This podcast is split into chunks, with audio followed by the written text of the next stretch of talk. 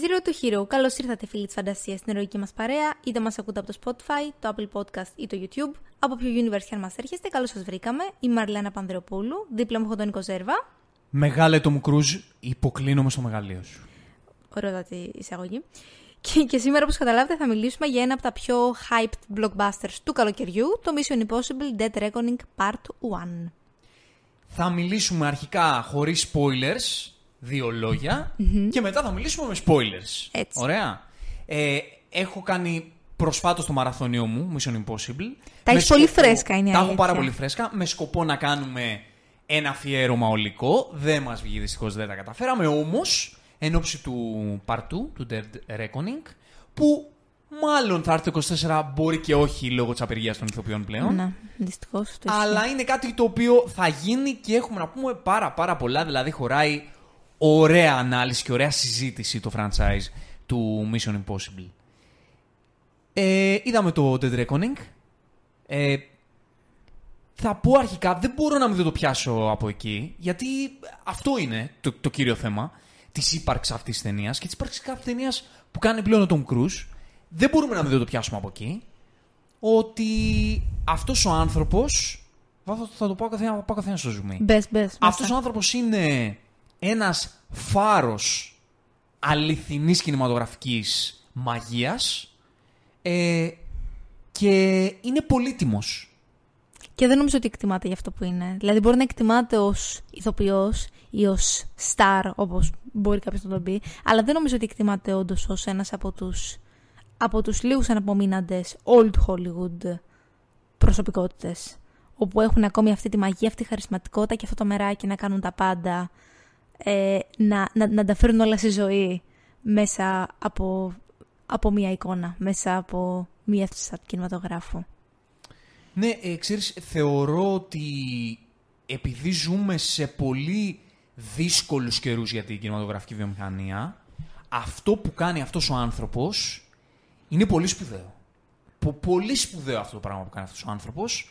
Ε, είτε συμφωνείς είτε διαφωνείς με τη στάση του απέναντι στις streaming πλατφόρμες και επειδή είναι πάρα πολύ επίκαιρο το όλο θέμα της αγανάκτησης των καλλιτεχνών του Hollywood για το πώς τους συμπεριφέρονται τα studios και το Σωστά. τι πλάνα έχουν τα studios για το μέλλον του κινηματογράφου και το πώς ε, το τι έχουν σκοπό, πού έχουν σκοπό να το πάνε το πράγμα ο τρόπος με τον οποίο αντετίθεται αυτός ο άνθρωπος με τις ταινίες που κάνει σε αυτή την τάση, σε αυτό το σύστημα, να το πούμε έτσι εντός εισαγωγικών, για μένα είναι συγκινητικός. Εγώ συγκινούμαι όταν τον βλέπω πριν την ταινία να βγαίνει με το πρόσωπό του και να λέει Καθίσαμε, κάναμε μια ταινία για εσάς, για τον κινηματογράφο, Και ευχαριστούμε για που τη ήρθατε μεγάλη σε αίθουσες. οθόνη. Ευχαριστούμε που ήρθατε.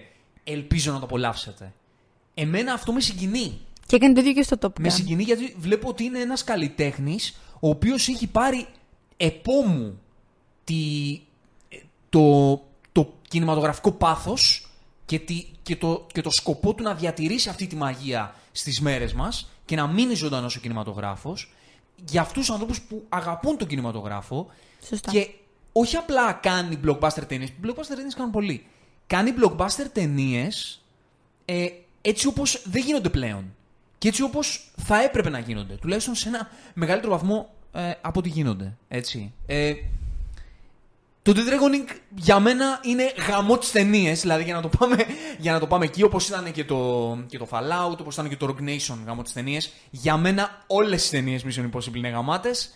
Ε, νομίζω ότι για να Και όσο πάνε αποκρατήσω τη γνώμη μου- βελτιώνονται, νομίζω. Και όσο πάνε βελτιώνονται. ναι, ναι, ναι. Υπάρχει ανωδική πορεία ξεκάθαρα. Ε, και νομίζω ότι υπάρχει ανωδική πορεία για αυτόν ακριβώς το λόγο. Γιατί αυτός ο άνθρωπος έχει καταλάβει τι λείπει και πλέον είναι ο σκοπός του μέσα από αυτό το franchise που είναι η main δουλειά του στην ουσία αυτό το, αυτό το franchise. Δηλαδή δεν ξέρω τι άλλο κάνει. Το Top Gun, οτιδήποτε αυτά είναι όλα, ξέρω εγώ, εντός αγωγικών εξτραδάκια. Ισχύει, η, η ισχύει. κύρια δουλειά του, το γραφείο του, του Ισχύει. Tom Cruise τα τελευταία 15 περίπου χρόνια της, ε, της ζωής του είναι το Mission Impossible. Και βγάζει νόημα αν σκεφτείς ότι για τα γυρίσματα μιας μόνο ταινίας μπορεί να χρειάζεται με 3-4 χρόνια. Δηλαδή είναι λογικό να είναι αφοσιωμένος εντελώς σε αυτό το project. Ναι και με ό,τι κάνει ε, ο σκοπός του είναι ξεκάθαρος. Δηλαδή βγαίνει και το λέει είναι τα streaming πλατφόρμες τουλάχιστον με τον τρόπο που λειτουργούν, Μμμ. και ό,τι κάνει σε αυτό το franchise, το κάνει για να διατηρήσει τη μαγεία του αληθινού, ατόφιου, αυθεντικού κινηματογράφου. Αυτού που δεν είναι ένα green screen όλα και ένα CGI fest, αλλά είναι πραγματικά takes, πραγματικές σκηνές, Και μάλιστα απόλυτα πραγματική δράση. τελειοποιημένας. Δηλαδή, ξέρεις, δεν είναι απλά ότι ό,τι βλέπουμε είναι αληθινό, αλλά είναι και όσο πιο τελειοποιημένο γίνεται. είναι πολλά τα πράγματα που πάνε καλά με τις τελευταίες ταινίες Mission Impossible. Ε, είναι πολλά διαφορετικά πράγματα, αλλά ας μην το πάμε στις προηγούμενες ταινίες Mission Impossible, ας μπούμε σε μια κανονική ροή και θα τα πούμε ε, σιγά σιγά μέσα από το, μέσα από το Dead Reckoning. Οπότε, θα σε ρωτήσω. Όχι, εγώ θα σε ρωτήσω. Εσύ θα με ρωτήσεις. Ε, ε, έχω φάει την αγνάκριση αρκετές φορές. Ήρθε, ήρθε η ώρα σου. Ωραία, ωραία. Για Ρώτα. πες μου έτσι, εν συντομία, τις απόψεις σου, σαν μια πρώτη εντύπωση.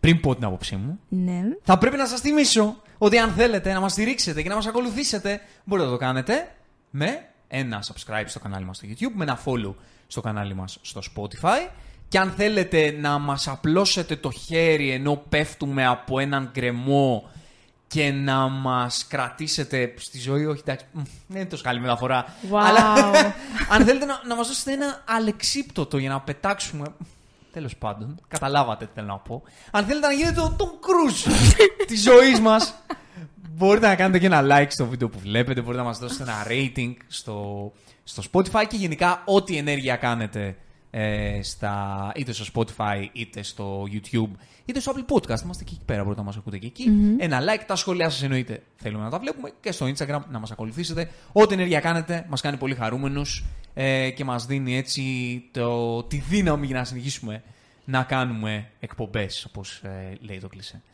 Τι πολεμική εισαγωγή έκανες; Ναι, γιατί έτσι, γιατί μπαίνω στο κλίμα. Γιατί Tom. Γιατί με εμπνέει ο Τόμαρος, γι' αυτό. λοιπόν, ε, η γνώμη μου για το Dead Reckoning, έτσι. Ρίχτω. Ε, εντάξει, μου άρεσε πάρα πολύ. Ε, ξέρεις, αυτό, αυτή η εισαγωγή που έκανα είναι ένας... Την έκανα γιατί μόνο και μόνο γι' αυτό δεν μπορείς να μην δεν αγαπήσεις αυτό το project και ό,τι Ναι, project μεγάλη κάνει αλήθεια αυτό. πλέον ο Tom Cruise. Μεγάλη γιατί αλήθεια αυτό. δεν είναι, ξέρεις, δεν είναι μόνο μπαρούφες λόγια του αέρα. Ακριβώς με τον τρόπο με τον οποίο γυρίζει τις ταινίες και με τον οποίο ε, έχει φτιάξει το, την ομαδούλα του. Έχει τον Christopher McQuarrie στις τελευταίες ταινίες Mission Impossible, το σκηνοθέτη, που είναι και αυτός πραγματικά συνοδοιπόρος του σε αυτή του. Ναι, τη- ναι, ναι, μεγάλη αλήθεια σα- αυτό. ε, στο μεράκι που έχει και στην οπτική που έχει στον κινηματογράφο, όπως και ο. ο ε, πώς, δεν θυμάμαι το, το όνομα του, ε, του σκηνοθέτη του Top Gun, μωρέ. Ε, ο- ε, όχι Κραζίνσκι. Του Κοζίνσκι. Τους μπερδεύω του Κραζίνσκι με τον Κοζίνσκι, του τους μπερδεύω. Ε, ξέρεις, οπότε είναι ένα project το οποίο επειδή γυρίζεται με ε, ε, σχεδόν τα πάντα practical, επειδή γυρίζεται με δράση αληθινή, επειδή υπάρχει ένας Tom Cruise ο οποίος ε, κρέμεται από γκρεμούς, ξέρεις, όλο αυτό το πράγμα είναι κάτι το οποίο αν γουστάρεις τον κινηματογράφο, Θα το ε, λατρέψεις. Δ- Πρέπει.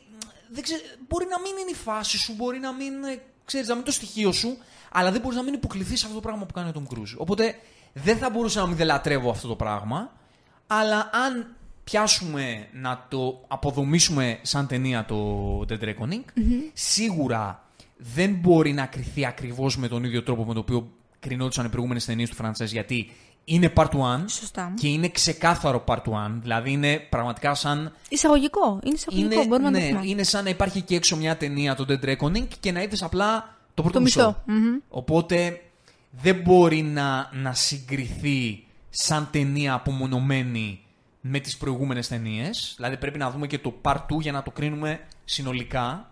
Δεν μπορεί να λειτουργήσει δηλαδή σαν ένα αυτόνομο Mission Impossible 7. Ε, έχει τα ίδια και ανώτερα stunts από τις προηγούμενες ταινίες. Έχει το πιο ριψοκίνδυνο stunt στην ιστορία του κινηματογράφου. Ε, νομίζω ξέρετε ποιο είναι. Επειδή μιλάμε χωρίς spoilers, αν για κάποιο λόγο δεν έχετε παρακολουθήσει, δεν έχετε δει το, το promotion της ταινίας, οκ. Ε, Είναι στο trailer, ας δεν μην τα αναφέρουμε. χρειάζεται. Είναι στο trailer, OK, okay, ας μην τα αναφέρουμε. Αν μιας και μιλάμε ακόμα χωρίς spoilers. Ε, έχει πολύ δυνατό ξύλο, το οποίο δεν ήταν πάντα ε, το δυνατό στοιχείο των ταινιών Mission Impossible. Υπήρχε σε κάποιες ταινίες, δεν ήταν πάντα το, το καλύτερο τους κομμάτι. Πάντα ήταν τα stunts. Και εδώ πάλι τα stunts είναι το καλύτερο κομμάτι. Αλλά έχει και ωραίες σκηνές μάχης. Και έχει και αρκετές σκηνές μάχης. Ναι. Δηλαδή έχει αρκετό ξύλο. Ναι, ναι, ναι. Και μπουνίδια, αλλά και λίγο πολεμική στέγη. Δηλαδή βλέπεις αρκετά ε, χορογραφίες δράσεις και πολύ καλογυρισμένες. Ναι. Ε, και η πλοκή και πάλι έχει αυτά τα κλασικά του ιστάκια τα οποία δουλεύουν, όπως δουλέψανε και στο Rogue Nation και στο Fallout. Αλλά αυτό το πράγμα που πραγματικά μου άρεσε πολύ σε αυτή την ταινία και ξεχώρισε για μένα από τις προηγούμενες είναι πρώτον ότι μου δούλεψαν πολύ περισσότερο τα stakes, τα οποια γενικά στο franchise δεν μου δουλεύουν τόσο με την έννοια, όχι ότι δεν μου αρέσει το, το premise, είναι ένα action κατασκοπευτικό, κατασκοπευτική ταινία, δεν είναι κατασκοπευτική ταινία, είναι action ταινίες με το πρόσχημα, με το, Με ένα περιτύλιγμα. με το ας πούμε. περιτύλιγμα το κατασκοπευτικό. Υπάρχει ένας τρομοκράτης, παύλα, βίλαν που θέλει να καταστρέψει τον κόσμο.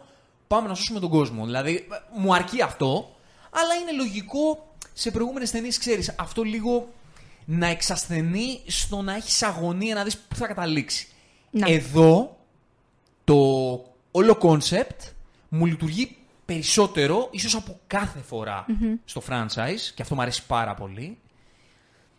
Και θα το πούμε λίγο μετά στο spoiler αυτό περισσότερο. Μου αρέσει πάρα πολύ και αυτοί το έχουν κάνει και αυτό οι προηγούμενες ταινίες. Εδώ νομίζω ότι αρχίζει και πιάνει τον πυρήνα ε, το franchise. Του να δώσουμε στον ε, ήρωα του Ethan Hunt και γενικά στην ομάδα του την ταυτότητα των ηρώων και το πώς αυτό, το, αυτή η ταυτότητα τους, τους δημιουργεί, τους, ε, τους χτίζει και σαν ήρωες και σαν σύμβολα. Το οποίο δεν γίνεται τόσο σε προηγούμενες ταινίες. Ξαναλέω ότι στις προηγούμενες πήγαινε προς τα εκεί. Εδώ όμως μου αρέσει πάρα πολύ γιατί εκτός από γαμάτα stunts, γαμάτη δράση, πολύ φαν πλοκή, τόμαρο κρούζ, ε, εκτός από αυτά τα ωραία πράγματα που έχει το franchise, αρχίζει και με αυτή η ιστορία και αρχίζει και με βρίσκει και σε άλλα επίπεδα. Το οποίο δεν το είχα έως τώρα. Και αυτό το εκτιμώ πάρα πολύ. Ναι, γιατί ξέρεις, είναι μερικά πράγματα στο γράψιμο που σε προηγούμενες ταινίε ίσως να ήταν λίγο πιο αφηρημένα και εδώ πέρα να επιβεβαιώνονται στην ουσία. Δηλαδή να στα λέει σε σένα, να τα λέει στον θεατή, ότι αυτό που νόμιζες ότι ισχύει, ισχύει όντως. Μμμ. Ε, οπότε εν ολίγης θα πω ότι το Dead Reckoning μου άρεσε πάρα πολύ. Είναι μια γαμάτη κινηματογραφική εμπειρία γιατί ο Tom Cruise ε, αυτό κάνει, αυτή είναι η δουλειά του. Αν τον ρωτήσεις, θα πρέπει να μην απαντάει τη δουλειά κάνει, θα πρέπει να λέει. Το, το, το είμαι ηθοποιός είναι irrelevant πλέον. Είμαι ένας άνθρωπος ο οποίος δημιουργώ πραγματικές αυθεντικές γαμάτες κινηματογραφικές εμπειρίες. Από την αρχή μέχρι το τέλος. Από την αρχή μέχρι το τέλος. Και είμαι ο σωτήρας του, του κινηματογράφου. κινηματογράφου και έχω πάρει τον κινηματογράφο ε, επόμου. Τη βιομηχανία επόμου. Αυτό, αυτή είναι η δουλειά του. Θα του το Αυτή γράψει είναι η και αυτό ιδιότητά θα λέει του. κάθε φορά. Ναι, Νομίζω αυτό πρέπει να λέει ταυτότητά τους. Όλα αυτά. Οπότε ε, νομίζω ότι αν γουστάρει κάποιος τον κινηματογράφο, πρέπει να πάει να δει το Dead Reckoning για πάρα πολλούς λόγους. Πρέπει να πάει να δει αυτή την ταινία. Ναι, ναι συμφωνώ, συμφωνώ πολύ τα με όσα είπες. Ε, θα πω, ε, όπως, όπως σου λέγαμε και πριν, ότι παρόλο που η ταινία είναι σχεδόν τρεις ώρες, δεν το καταλαβαίνεις ούτε στιγμή, περνάει απίστευτα ευχάριστα και γρήγορα η ώρα. Είναι όλοι μέσα στην ένταση και στη δράση, χωρίς να σε κουράζει, χωρίς να κάνει καθόλου κοιλιά σεναριακά, χωρίς να γίνεται πιο αργή πλοκή και ό,τι η σκηνή έχει που να είναι λίγο πιο, δεν θα πω αργή, αλλά πιο πολύ ξέρεις, φίλερ από άποψη ότι έχει κτίσιμο των ίδιων των ηρώων και των σχέσεων μεταξύ τους, είναι ουσιώδης και όντως βγάζει νόημα. Είναι σημαντική και πρέπει να είναι εκεί. Όπως για παράδειγμα ε, το γεγονός, όπως πες και εσύ, του ότι μαθαίνουμε περισσότερα πράγματα για το από τι άτομα παρτίζεται αυτή η ομάδα και για ποιο λόγο μπήκαν εξ αρχής σε αυτή την ομάδα και για ποιο λόγο λειτουργούν με τον τρόπο που λειτουργούν. Ε, συμφωνώ με όλα όσα είπες και εγώ τη λάτρεψα την ταινία. Η αλήθεια είναι όντως ότι παρόλο που είναι πάρα πολύ δυνατή, είμαι σίγουρη ότι η επόμενη θα είναι ακόμη πιο δυνατή, μιας και θα είναι ένα. θα είναι το δυνατό μπαμ του φινάλε. Ε, το τέλος αυτής της. Αυτού... Θα είναι το τελευταίο του franchise, έτσι δεν είναι; Τι- Η τελευταία ταινία του franchise. Το Part Tom Cruise 2. βγήκε- Ο Tom Cruise βγήκε εκεί ότι θέλω μέχρι το 80 να κάνω ταινίες Mission Impossible. Δεν ξέρω, έχει, έχει ακούσει αρκετές φορές ότι παίζει να είναι το φινάλε έτσι, του Το θεωρώ franchise. απίθανο. Δεν ξέρω. Δεν νομίζω ότι θα συμβεί. Μακάρι να μην συμβεί, αλλά. Ε, θεωρώ ότι αν, ε, αν έχει ακουστεί, έχει ακουστεί για να το πλασάρουν μαρκετινίστικα. Μμ. Δεν νομίζω ότι θα συμβεί αυτό. Είναι η δουλειά του το Mission Impossible. Αυτή είναι, είναι το γραφείο του. Εντάξει, καταλαβαίνετε ότι δεν μπορεί να το κάνει αυτό μέχρι τα 80. Θα, το, θα βρει τρόπο να το κάνει. Θα Εγώ βρει πιστεύω τρόπο να το θα κάνει, ναι. Θα βρει τρόπους να το κάνει. Μπορεί να μην κάνει αυτό ακριβώς που κάνει τώρα, θα το κάνει κάτι άλλο. Μακάρι. Και αν μακάρι, ε, πραγματικά. θέλει να, να σώσει παντελώς τον κινηματογράφο, θα γαλουχίσει και ένα πουλέν καινούριο. θα τον εκπαιδεύσει και θα προσπαθήσει να του μεταλαμπαδεύσει τη- τη- τη- το χρήσμα. Τα ακούω, τα ακούω Να αυτά. του μεταφέρει το χρήσμα. Θα δημιουργεί αυτό τα πάντα και θα βάζει τον πουλέν να παίζει. Ναι, ναι, ναι, ναι, ναι. ναι, ναι. ναι. Μπορεί να λειτουργήσει σαν παραγωγός. Γιατί α, αυτό κάνει. Αυτό κάνει ούτως ή άλλως. Αυτό κάνει. Ναι, ναι. Αυτό κάνει. Οπότε ε, δεν νομίζω ότι θα συμβεί αυτό. Δεν νομίζω ότι θα συμβεί αυτό. Μακάρι, μακάρι να μην συμβεί. Το έχω ακούσει, άρα γι' αυτό σε ρώτησα. Όχι, σου λέω, μπο- άμα το άκουσες, θεωρώ ότι περισσότερο πλασάρεται ως αυτό για αυτούς τους λόγους. Αλλά δεν νομίζω ότι θα σταματήσει να κάνει ταινίες Mission Impossible. Ωραία, ωραία. Ο Tom Όπως, όπως και να έχει, ε, είναι, είναι σίγουρο ότι το, το Part 2 θα είναι ακόμη πιο δυνατό και είμαι σίγουρη ότι έχει, έχει βάλει σκοπό ήδη να ξεπεράσει τον εαυτό του σε ό,τι έχει δημιουργήσει from scratch στη συγκεκριμένη ταινία, το οποίο είναι αδιανόητα. Δεν ξέρω πραγματικά πόσο πιο υπερακραία μπορούν να γίνουν όλα. Ε, όπως πες και εσύ, τα stakes, αλλά περισσότερο η ίδια η δράση ε, και τα stunts που έκανε και οι χορογραφίες, δεν, δεν ξέρω πόσο περισσότερο μπορούν να απογειωθούν όλα όσα δημιούργησε και είδαμε σε συγκεκριμένη ταινία. Ε, ξέρεις, ε, βλέπαμε το backstage από το πώς γυρίστηκε αυτό το ακραίο stand που έγινε και θα τα πούμε λίγο πιο αναλυτικά μετά στο, όταν θα μιλάμε με spoiler για ακόμα δεν λέμε κάτι για όσους θέλετε να είστε εντελώς καθαροί αλλά αφού ο Μακουάιρι, ο σκηνοθέτης της ταινίας ε, παρουσίαζε ξέρω, εγώ, όλα αυτά που γινόντουσαν και μας έδειχνε το χρονικό του πώς το στήσανε και το κάνανε κτλ. Η τελευταία του κουβέντα είναι «OK, λέει, πλέον το μόνο που με τρομάζει είναι αυτά που έχουμε σχεδιάσει για το 8». Πω πω. Οπότε ε, Θεέ μου. δεν ξέρω τι έχουν σχεδιάσει για το 8 πραγματικά. Δεν, δεν ξέρω τι στο καλό θα Τι κάνει λες τώρα. αυτός ο άνθρωπος ακόμα. Τι, τι άλλο υπάρχει να κάνει δεν ξέρω. Α, ακριβώς. Τι άλλο, που, πόσο πάει παραπέρα. Δηλαδή τι, θα μπει σε στόματα κροκοδίλων; Θα πάει στο διάστημα; Τι θα πάει στο... ναι, α- α- αυτό. Δεν- Είναι δεν το μόνο που μένει. Δεν μένει κάτι άλλο. Να πάει στο διάστημα. Δεν υπάρχει κάτι άλλο. Απίστευτο. Ναι. Μα είναι, ξέρεις ποιο είναι το διανόητο, ότι μερικές φορές μένεις τόσο έκπληκτος από τα stunts που κάνει και από το γεγονός ότι ένας άνθρωπος που δεν είναι αυτή η δουλειά του εκτελεί τόσο ακραία πράγματα και μετά ξεχνάς για λίγο ότι πρέπει να υποδεθεί κιόλας. Και τον βλέπεις να, δεν ξέρω, να κάνεις skydiving, να μπαίνεις στο νερό και να βουτάει και ταυτόχρονα να, να υποκρίνεται και να λες πώς, απλά πώς, πώς γίνεται αυτό; Οπότε μιας και έδωσε την πάσα, ε, να το πάμε πρώτα στο υποκριτικό. Πώς φάνηκες σε αυτήν την ταινία ο Τόμ Κρούζ; Πέραν από όλα όσα είπαμε για τον Τόμ Κρούζ. Κοίτα, Πώς φάνηκες, ε, σαν, ε, σαν, πώς σου φάνηκε η δουλειά του. Να σου πω στο την αλήθεια, δεν, υποκριτικό; δεν μου έκανε κάτι παραπάνω εντύπωση σχέση με τις υπόλοιπες ταινίες. Δεν είναι δηλαδή ότι είδα ε, να έχει κάποιον ιδιαίτερο μονόλογο ή κάποια ειδική μεταχείριση ε, του χαρακτήρα του, του Ήθαν. Γενικά δεν νομίζω όμως ότι ποτέ είχε κάτι πάρα πολύ δύσκολο να κάνει όσον αφορά την εκφραστικότητα στην υποκριτική του συγκεκριμένου ήρωα. Δεν, δεν είχε ποτέ κάτι το τόσο εντυπωσιακό να κάνει και δεν χρειάζεται κιόλας. Δεν το απαιτεί ο ρόλος. Θεωρώ ότι είναι τόσο μετρημένο όσο χρειάζεται, τόσο διακριτικός σε εκφράσει του όσο πρέπει.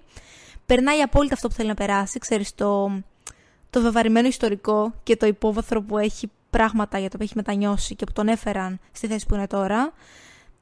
Θεωρώ ότι είναι τόσο όσο. Δεν, εμ, δε- δεν υπάρχει κάτι για το οποίο ξεχωρίζει στη συγκεκριμένη από τις προηγούμενες. Θεωρώ ότι ακολουθεί ακριβώς την ίδια λογική. Κοίτα, καταρχάς θα πρέπει να, να θυμόμαστε, μάλλον να συνειδητοποιούμε, ότι ο Τόμ Κρούζ είναι ένας εξαιρετικός ηθοποιός. Ένας καταπληκτικός ηθοποιός. Γελάω πάρα πολύ γιατί Πέραν. αυ- η συγκεκριμένη εκπομπή είναι γιατί αγαπάμε τον Tom Cruise, έτσι. Είναι... Τι άλλο να θα Αν- μπορούσε να ήταν; αναφέρεται το όνομα Tom Cruise ανά ένα δευτερόλεπτο. Τι άλλο θα μπορούσε Ο να άνθρωπος ήταν; φταρνίζεται αυτή τη στιγμή στην Ναι. άλλη άκρη του κόσμου. Ρε, εσύ είναι, ξέρεις τι, το έχουμε συζητήσει κι άλλες φορές, το συζητάμε σχεδόν σε κάθε εκπομπή που κάνουμε, έχουμε γίνει γραφική, εγώ δηλαδή, ότι αυτό, αυ- αυτοί οι άνθρωποι, σαν τον Tom Cruise, δεν υπάρχουν πλέον. Α, όχι, όχι, δεν υπάρχουν. Είναι ο τελευταίος. Κυριολεκτικά. Από τους τελευταίους, Αυτός εντάξει, και ο... υπάρχουν Κι άλλοι. και ο Clint, δεν ξέρω. Ναι, δεν λέω μόνο για τον action κινηματογράφο, λέω γενικά. Αυτό το star power που έχει ο Tom Cruise, αυτό που λες, λες Tom Cruise και όλα αυτά που, που, που κουβαλάει, αυτό το legacy που έχει αφήσει αυτός ο άνθρωπος. Και πλέον, δηλαδή αυτός ο ηθοποιός είχε ένα τεράστιο legacy πριν το 2010 που ξεκίνησε Σωστά. να μπαίνει με τα ταμπούνια στο Mission Impossible και να κάνει αυτά τα stunts και να εκτοξεύει αυτό το Σωστά, πράγμα. σωστά. Έτσι όπως το έχει εκτοξεύσει και να παλεύει αυτή τη στιγμή ε, αυ- ε, σε αυτούς τους δύσκολους καιρούς απέναντι σε όλους και σε όλα για να σώσει τη βιομηχανία. Έτσι, για να θυμίσει τι, τι, Τι εστί εκπροσωπεί κινηματογράφος. αυτή η βιομηχανία και να το προβάλλει προς τα έξω και να κουβαλήσει το, το σταυρό και το λάβαρο του κινηματογράφου. Πέραν όλων αυτών, αυτός ο άνθρωπος πριν από όλα αυτά είχε μια τεράστια καριέρα, τεράστια υποκριτική καριέρα και όχι μόνο στον action κινηματογράφο, καμία σχέση. Ε, μια σπουδαία καριέρα και έχει δώσει, έχει χαρίσει τεράστιες ερμηνείες. Και με απίστευτο range. Ναι, θα μπορούσε αυτή τη στιγμή. Την έχει βρει και έχει. Ο σκοπός της ζωής του είναι αυτό που κάνει τώρα με το. Ε, όλα αυτά που έχουμε πει έτσι. Αλλά μπορούσε ο τύπος αυτός να κάνει σκαρικέ ταινίες και να, Ανα- και να αναμφίβολα. κάνει αυτές τις τύπου βιογραφίες του Hollywood να του δώσουν και δύο-τρία Όσκαρ. Αν ήθελε, θα το έκανε. Δεν τον ενδιαφέρει. Θα το έκανε. Δεν τον θα ενδιαφέρει. μπορούσε κάλλιστα να κάνει αυτού του τύπου τις ταινιούλες, της Oscar bait και να κυνηγήσει αυτό και να το παίζει τώρα ο νέος Πατσίνο και ο νέος Ντενίρο και να την έχει δει έτσι. Θα μπορούσε να το έκανε. Έχει την ικανότητα. Από τα 30 να το του κάνει. θα μπορούσε να το έκανε αυτό. Βασικά ναι. στα 30 το έκανε. Μα το κιόλας. έκανε, το έκανε, το έκανε. Τότε το σταμάτησε. Έχει παίξει σε οσκαρικέ Ακριβώς. ταινίε, έχει κάνει οσκαρικέ ερμηνείες, έχει κάνει τα πάντα. Και, και αυτό θέλω να πω με όλα αυτά, ότι πρέπει να θυμόμαστε ότι είναι και ένας καταπληκτικός ηθοποιός και όποτε του δίνεται αυτό στο franchise, το, το βγάζει. Δηλαδή και στο Dead Reckoning υπήρχαν δύο-τρεις στιγμές που καταλαβαίνεις ότι αυτός ο άνθρωπος είναι σπουδαίο ηθοποιός. Στο, στο λίγο που του δίνεται Δεν, σενάρια. δεν γίνεται να, να μην το περάσει αυτό. Ναι, ναι, ναι, ναι. Δεν γίνεται να μην το περασει Και να σου πω κάτι, αυτό είναι το ωραίο, το γεγονός ότι μπορεί να το περάσει μέσα από δύο-τρεις σκηνές μετρημένα. Και όχι να προσπαθεί να το προβάλλει με overacting και υπερβολική δραματικότητα σε μια ταινία που δεν, δεν του αρμόζει κιόλας, δεν του ταιριάζει. Και ξέρεις τι είναι αυτό που μου είπες πριν. Ότι στο ρόλο ας πούμε του Ethan Hunt βγάζει μια καλοσύνη ρε παιδί μου. Δηλαδή επειδή είναι ξέρεις, είναι ένας Captain America. Δηλαδή εγώ έτσι τον έχω στο μυαλό μου τον Ethan Hunt. Είναι ένας Captain America. Δηλαδή είναι ο, ο τύπος ο οποίος θέλει να σώσει τον κόσμο. Απλά είναι μό, μόνος του, παλεύει να σώσει τον κόσμο. Σε ένα πλαίσιο διαφορετικών ε, συμφερόντων, ε, κυβερνήσεις δεξιά, Ρώσοι, Αμερικάνοι, ε, συμφέροντα, το, ε, μυστικές υπηρεσίες δεξιά, αριστερά, οργανισμοί, σωματεία. Αυτός είναι ένας τύπος ο οποίος δεν είναι δογματικός, δεν υπόκειται σε τίποτα και απλά είναι ε, έχει ένα χάρισμα να φέρνει όλες τις αποστολές της πέρας και με βάση το δικό του κριτήριο ε, τους κάνει πέρα όλους και απλά λέει ε, θα το κάνω έτσι όπως ξέρω εγώ, ε, μπας και σώσουμε τον, τον κόσμο. Και όλο αυτό από πίσω του κρύβει αυτό που, που μου έλεγες πριν, κρύβει αυτή την καλοσύνη, την οποία υποκριτικά τη βγάζει, Την περνάει, την την περνάει. περνάει. Με αυτό, αυτό που σου είπα, όταν Αυτό βγήκαμε βγαίνει την και σεναριακά σε αίθουσα. αυτή την ταινία, που δεν έβγαινε σε προηγούμενες ταινίες. Εγώ πιστεύω ότι σε όλες έβγαινε. Απλά ίσως στη Υπάρχουν συγκεκριμένη. συγκεκριμένες ατάκες εδώ πέρα. Το Α, πούμε στο ισχύει. spoiler. Εδώ Ναι. πέρα έχει ατάκες. Εδώ Ναι. ισχύει. Και ξέρεις τι, νομίζω ότι παίζει ρόλο του ότι έχει μάλλον και ο ίδιος και το βγάζει αυτό και ο ρόλος του. Ότι το έχει ρημάσει και έχει αποκτήσει μια άλλη φιλοσοφία. Ε, ο, ο ήρωας για το πώς πρέπει να γίνονται τα πράγματα. Μμμ. Ακριβώς. Πλοκή πώς σου φάνηκε; Μου άρεσε πάρα πολύ. Μου άρεσε πάρα πολύ. Θεωρώ την ιστορία απίστευτα ενδιαφέρουσα, τρομερά επίκαιρη. Ε, η σοβαρότητα της κατάστασης και το πώς θα εξελίσσονταν τα πράγματα στην πραγματική ζωή θα ήταν ακριβώς ίδια. Ακριβώς ίδια όμως, 100%. Μη σου πω και ακόμη χειρότερα. ε, το, και το βρήκα πανέξυπνο, πραγματικά. Και πάρα πολύ ενδιαφέρον. Δηλαδή, είμαι πραγματικά πάρα πολύ πυρηνή να δω πώς θα εξελιχθεί το part 2 στο κομμάτι της ιστορίας. Καλύτερο από Fallout.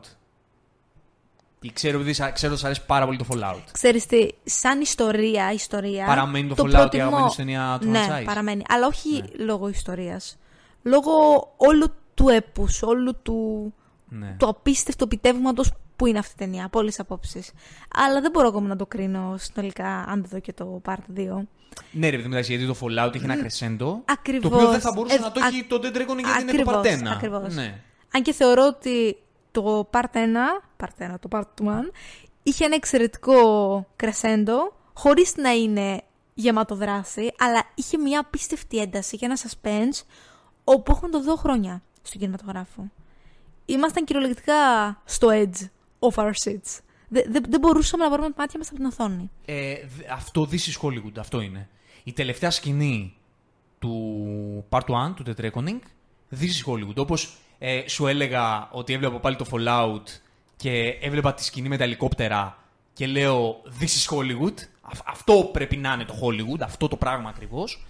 Έτσι ήταν και η τελευταία σκηνή του, του The Reckoning. Απλά, εντάξει, σε, σε επίπεδο, σε level crescentu, δεν πλησιάζει το Fallout γιατί Όχι, δεν μπορεί να ξαναλέμε ήταν συγκριθεί ένα Part ακόμη. 1 Ακριβώς, ακριβώς. στο part 2 θα Ε, γίνει η να σου πω, σύγκριση. είμαι σίγουρη ότι στο part 2 θα το ξεπεράσει. Είμαι σίγουρη γι' αυτό. Αλλά μέχρι τώρα ήταν μια, μια υπέροχη blockbuster action ταινία. Υπέροχη. Δεν, δεν έχω να της προσθέσω κάτι αρνητικό. Δεν βαρύθηκα καθόλου, δεν με χάλασε τίποτα, δεν βρήκα τίποτα να με λειτουργεί συναισθηματικά ή σεναριακά. Η δράση ήταν top notch, ό,τι καλύτερο. Τα stunts ήταν όσο εντυπωσιακά φανταζόμασταν θα είναι ή και περισσότερο. Ε, δεν- δεν έχω να πω κάτι. Ναι, ε, καταρχάς εγώ να, να υπογραμμίσω ότι μου αρέσει πάρα πολύ η δουλειά που κάνει ο Μακουάιρι. Mm. Μου αρέσει πάρα πολύ η δουλειά. Και ξέρεις τι, ταιριάζει πάρα πολύ με τη δουλειά του Tom Cruise, πραγματικά. Ναι. Δηλαδή έχουν δέσει και έχουν μια απίστευτη επαγγελματική χημεία. Και ξέρεις τι, βλέπω ότι ε, έχει πάρει κομμάτια, ε, επειδή έχω και πρόσφατα το franchise το έχω δει, βλέπω ότι πραγματικά έχει πάρει κομμάτια από τους προκατόχους του ε, που ανέλαβαν ε, δουλειές στο, ανέλαβαν ταινίες του Στο franchise, εννοείς; Δηλαδή Μμμ. βλέπω, βλέπω τα κομμάτια του De Palma, δηλαδή από την πρώτη ταινία, αυτά τα στραβά πλάνα, τις γωνίες. Το βλέπω αυτό. Βλέπω αυτή την υπερβολή του, του γου από τη δεύτερη ταινία. Ε, αυτό λίγο την, την πιο εξτραβαγκάντζα να, να προσπαθεί να το περάσει και αυτό. Ε, βλέπω την εξέλιξη που, που υπήρχε στο franchise και βλέπω και, και κομμάτια δικά του. Γενικά η διαχείριση σε ατμόσφαιρα, σε ύφος, Φωτογραφία. σε, σε ένταση. Ε, για μένα αυτό, αυτό που έλεγες, το ότι ήμασταν, ξέρω εγώ, στα κόκκινα στη, στην τελευταία σκηνή. Έχει τρομερή διαχείριση της έντασης ο Μακουάιρι. Το κάνει καταπληκτικά σε όλες τις ταινίες του στο, στο franchise. Το πώς ξέρει το psychology του θεατή και μέσα από όλες αυτές τις σκηνές που κάποιος όχι κάποιος, ο Τόμ Κρούζ. Κρέμεται από ένα γκρεμό ή από ένα ελικόπτερο ή από ένα αεροπλάνο ή από που κρέμεται. Ξέρει αυτό να στο πουλάει και να σε, να σε σφίγγει το στομάχι σου. Και να μην επίσης- σου περνάει τύπου, έλα εντάξει βλέπω κάτι, εντάξει προφανώς θα σωθεί, προφανώς θα ζήσει. Όχι, όχι, όχι. όχι. Καταφέρει να σου περάσει την αγωνία. Ναι, ναι, ναι, Ρε, ακριβώς. πας και, πας και γίνει κάτι. Και επίσης, ξέρεις τι, δεν, Καταφέρνεις επανα... να σκορδέψεις. δεν επαναλαμβάνεται ποτέ. Δεν έχουμε δει ποτέ μια σκηνή δράση που να πούμε Α, αυτό μου θύμισε το 4, αυτό μου θύμισε το 5, αυτό μου θύμισε το 6. Ποτέ δεν το έχουμε πει αυτό. Καταφέρνουν πάντα και είναι τόσο πρωτότυπες και διαφορετικές ε, οι σκηνές δράσης, όπου η ένταση σε κρατάει στα κόκκινα θες δεν θες. Μμμ. Και για πες μου τώρα για τους, ε, τους λοιπούς τοπίους. Ποιος σου κάνει εντύπωση, ποιος σου άρεσε; Ε, κοίτα, Χίλη ήταν υπέροχη. Να σου πω, δεν την έχω δει και σε πολλά project Χίλι Atwell, εκτός... Ναι, Χίλι Atwell. Εκτός από το MCU. Ήταν υπέροχη, μου άρεσε πάρα πολύ η ροήδα της. Μου άρεσε πάρα πολύ το πόσο βεβαρημένο ιστορικό είχε και πόσο ατελής ήταν η προσωπικότητά της μέχρι περίπου το, τα, τα μέσα της ταινίας θα πω. Γενικότερα είχε ένα πάρα πολύ ωραίο character development, το οποίο σίγουρα θα εξελιχθεί ακόμη περισσότερο και στο, και στο δεύτερο part. Μου άρεσε πάρα πολύ. Ήταν υπέροχη. Ε, όπως επίσης μου άρεσε πάρα πολύ και η Kirby. Η Vanessa Kirby. Ε, εγώ πεθαίνω για Βάνεσσα Kirby. Και μου άρεσε πολύ που Πεθαίνω- είχε αρκετό screen time. Εγώ περίμενα ότι θα Ναι. είχε μόνο καμία σκηνούλα. Πεθαίνω υποκριτικά τη θεωρώ καταπληκτική ηθοποιό τη Βάνεσσα Kirby. Είναι, Καταπληκτική. είναι, είναι φοβερή. Καταπληκτική μπορεί να κάνει τα πάντα. Φαίνεται ότι μπορεί να κάνει Και τα πάντα. η εδώ κοπέλα. δεν είχε και με πολλά πράγματα να δουλέψει. Δεν, είχε, δεν της είχαν δώσει δηλαδή υπερβολικό γράψιμο ή μια βαθιά ιστορία ή κάτι τέτοιο. Και το χειρίστηκε υπέροχα αυτό που είχε, έτσι. Και στο 2. Και στο 2 λέω, τι λέω. Στο Fallout που εμφανίστηκε πρώτη φορά. Εκεί πρέπει να έχει ίσως και ακόμη λιγότερο screen Ξέρεις time. τι, ενώ το γράψιμό της δεν της μεταφέρει κάποιο είδους ταυτότητα. Ακριβώς. Καταφέρει και χτίζει την ηρωίδα της Μόνη της. μέσα από την εκφραστικότητα τη δική της. Και την, και την κάνει κάτι πολύ συγκεκριμένο. Και σε ένα σημείο της ταινίας, τέλος πάντων, ε, καταφέρει να διαχωρίσει Πολύ σωστά αυτά που λες. τη Πολύ δική σωστά της αυτό. περσόνα με κάτι άλλο. Ακριβώς. Το λέω τώρα πολύ γενικά. Ε, έστω. Ακριβώς. Μπορεί και να καταλάβατε. ε, είναι πολύ καλή ηθοποιός η Βανέσα Κίρμπι. Πολύ καλή ηθοποιός. Είναι, Αν είναι την όντως. κάνουν ε, cast στο MCU για σου Storm, αυτό είναι cast MCU. Εξε- εξαιρετικό Ξυπνήστε. casting. Αυτό είναι cast. Και το στο θέλει Storm. και η ίδια γυναίκα. Ακούστε ναι. την. Ναι, ναι, ναι, όχι. Ε, καταπληκτική. Χέλι Άντουελ, ηθοποιάρα. Ηθοποιάρα κι αυτή. Συμφωνώ, Καταπληκτική. συμφωνώ. Και ρόλο κλειδί. Ρόλος πολύ σημαντικός για την ιστορία Ναι. και, και θεματικά. Δηλαδή αυτό το πράγμα που. Ξέρεις που τι, είναι, αφορά- Ναι. είναι η αφορμή για να αναφερθεί αυτό που είπες και εσύ, το μεγαλύτερο θέμα του ποιοι θεωρούνται ήρωες σε αυτήν την ταινία, Ναι. πώς δημιουργήθηκε αυτή η ομάδα και για ποιο λόγο κάνουν αυτό που κάνουν. Μμμ. Έτσι ακριβώς. Ε, Ρεμπέκα Φέρκισον, θεά. Είναι υπέροχη. Είναι θεά. Είναι υπέροχη. Η Ρεμπέκα Φέρκισον. Και χαίρομαι τόσο πολύ που όσο περνούν τα χρόνια να γνωρίζετε περισσότερο η δουλειά της γιατί βλέπουμε σε εμπορικά πράγματα. Είναι εξαιρετική ηθοποιός, είναι πάρα πολύ χαρισματική. Σε ό,τι κάνει καταφέρνει και παρόλο που έχει έτσι ένα παγωμένο look και vibe σε όλα, καταφέρνει και πάλι και το διαχωρίζει από project σε project. Το οποίο είναι πολύ δύσκολο στα μάτια τα δικά μου. Γιατί πραγματικά έχει μια πολύ συγκεκριμένη περσόνα πάντα. Ακόμη και στην πραγματική του ζωή, στον τρόπο που μιλάει στις συνεντεύξεις κτλ. Μου άρεσε πάρα πολύ. Μου είχε λείψει πολύ να τη δώσετε σε Mission Impossible. Ε, αυτό ακριβώς που είπες, ε, το, το προσπογράφω, ενώ φαινομενικά φαίνεται αυτή η γυναίκα ότι έχει κάτι πολύ... Έχει κάτι πολύ συγκεκριμένο δικό της, μια, ένα, μια περσόνα πολύ συγκεκριμένη δική της, σε ό,τι έχω δει τη Ρεμπέκα Φέρκισον, σε τίποτα δεν μοιάζει η δουλειά της από τη μία δουλειά στην άλλη. Παρότι φαινομενικά λες αυτή έχει ένα, ένα στυλάκι το οποίο είναι ίδιο παντού. Δεν είναι καθόλου ίδιο Ακριβώς. καταφέρνει υποκριτικά και διαχωρίζει τις ηρωίδες της εντελώς τη μία με την άλλη. ακριβώς. δηλαδή βλέπουμε τώρα το Σάιλο. Ε, με τη δουλειά στο Mission Impossible καμία σχέση. Α, άλλος άνθρωπος. Με το Dune καμία Επίσης. σχέση. Σωστά, σωστά. Ε, Δηλαδή, okay, είναι και το image διαφορετικό των, ε, των ηρωίδων, αλλά ε, υπάρχει απόσταση. Είναι θέμα, είναι θέμα υποκριτικής Στον αυτό. Greatest Showman, τη θυμάσαι; Σωστά, καμία μπράβο, σχέση. μπράβο, σωστά. Καμία σχέση. Όχι, Πού αλλού την έχω δει; Είναι, Ε, όπου την έχω δει. Π- είναι, πολύ, είναι εξαιρετική ξέρει ηθοποιός να, και ήταν ε, και καταπληκτική να προσθήκη διαχωρίζει. γενικά στο franchise. Δηλαδή από την πρώτη στιγμή που εμφανίστηκε, ε, στο Rogue εμφανίστηκε πρώτη φορά. Ε, στο Στη- Rogue. στη σκηνή στο με Rogue, την στο Rogue, όπερα. στο Rogue, ναι, ναι, ναι. στο Έτσι. Rogue. Νομίζω ότι ήρθε και όλοι είπαμε οκ, θα μείνει εδώ πέρα. Μμμ, μμμ. Ε, Pom Klementieff. Και είναι, Είναι υπέροχη. υπέροχη. Είναι υπέρ- Και Είναι πραγματικά, νεράιδα. να σου πω κάτι, στεναχωριέμαι που δεν την είδαμε λίγο περισσότερο. Βασικά δεν την ακούσαμε λίγο περισσότερο. Ήταν έτσι λίγο πιο διακριτικός ο ρόλος της. Είναι υπέροχη και χαίρομαι πολύ που την είδαμε σε κάτι λίγο πιο. Ήταν πολύ ποιητικός ο ρόλος της. Μμμ. Είχε κάτι πολύ λυρικό μέσα. Πολύ και πολύ καλή αυτή. Και πολύ cool. Καλή ηθοποιός, πολύ cool, μπορεί να κάνει πολλά. Ναι, η ναι, ναι, Pom ναι. Clementif. Μπορεί να κάνει πολλά Συμφωνώ, πράγματα. Συμφωνώ, συμφωνώ. Ε, όταν καστάρει ο James O'Gunn, ξέρει τι καστάρει, έτσι. Εντάξει, να τα λέμε και αυτά. Αχ. Να τα λέμε. Και να πούμε το πόσο λατρεμένο είναι το δίδυμο του Luther με τον Benji, του Vin Grimes με τον Simon Pegg. Δηλαδή, πραγματικά αυτοί οι τύποι Αυτό το bromance των τριών είναι. είναι υπέροχο. είναι απίθανο. Είναι υπέροχο. Και ξέρεις, αντιλαμβάνομαι ότι ο- δια- επιλέχθηκαν πολύ στοχευμένα από τον Tom Cruise, γιατί σίγουρα από τον Tom Cruise επιλέχθηκαν, Όλα από για αυτά να είναι περνάνε. supporting, γιατί ξέρεις, είναι δύο τύποι που δεν μπορούν να συγκριθούν με τον Tom Cruise. Δηλαδή είναι κάτι τελείως διαφορετικό. Ναι, ναι, ναι. Έχεις Γιατί δίκιο. σίγουρα... Ο καθένας για άλλους λόγους. Ναι, γιατί σίγουρα και ο ίδιος δεν ήθελε τώρα στο team του να είναι κάποιος που μπορεί Αρκετά να cool. ρίξει και μια σκιά στον ήχη του αριστερού ποδιού του στο μικρό δαχτυλάκι. Σίγουρα δεν θέλει. Έτσι. Θέλει να είναι αυτός μπροστά. Είπαμε λαμπερός αλλά ντίβα. Ναι, ε, καλά, εντάξει. Μα, και έτσι πρέπει. Να σου πω Έτσι κάτι. Και έτσι πρέπει. πρέπει. Ισχύει. Έτσι πρέπει. Ισχύει. Αυτό είναι το σωστό. Σε, όταν έχεις αυτόν τον τύπο, δεν πρέπει να έχεις δίπλα του κάποιον ο οποίος είναι κάτι τέτοιο. Κάτι σαν αλλά... αυτόν. Ναι, Έχεις δίκιο. Δεν πρέπει να το έχεις αυτό. Αλλά το όμορφο είναι ότι σε κάθε ταινία του franchise υπογραμμίστε πάντα έχει σημασία αυτών των δύο. Ναι, ναι, και αυτό ναι. είναι πάρα πολύ σπουδαίο. Και εδώ πέρα ίσως περισσότερο από ποτέ. Ναι, ναι, γιατί βγάζουν, ξέρεις, αυτό το. Γιατί, οκ, ε, έχει μια προέλευση η οποία φαίνεται εδώ πέρα στη- στην ταινία αυτή. Προδίδεται τουλάχιστον κάποια κομμάτια της ο ήρωας του Ethan Hunt, αλλά και οι άλλοι δύο είναι ίδιοι.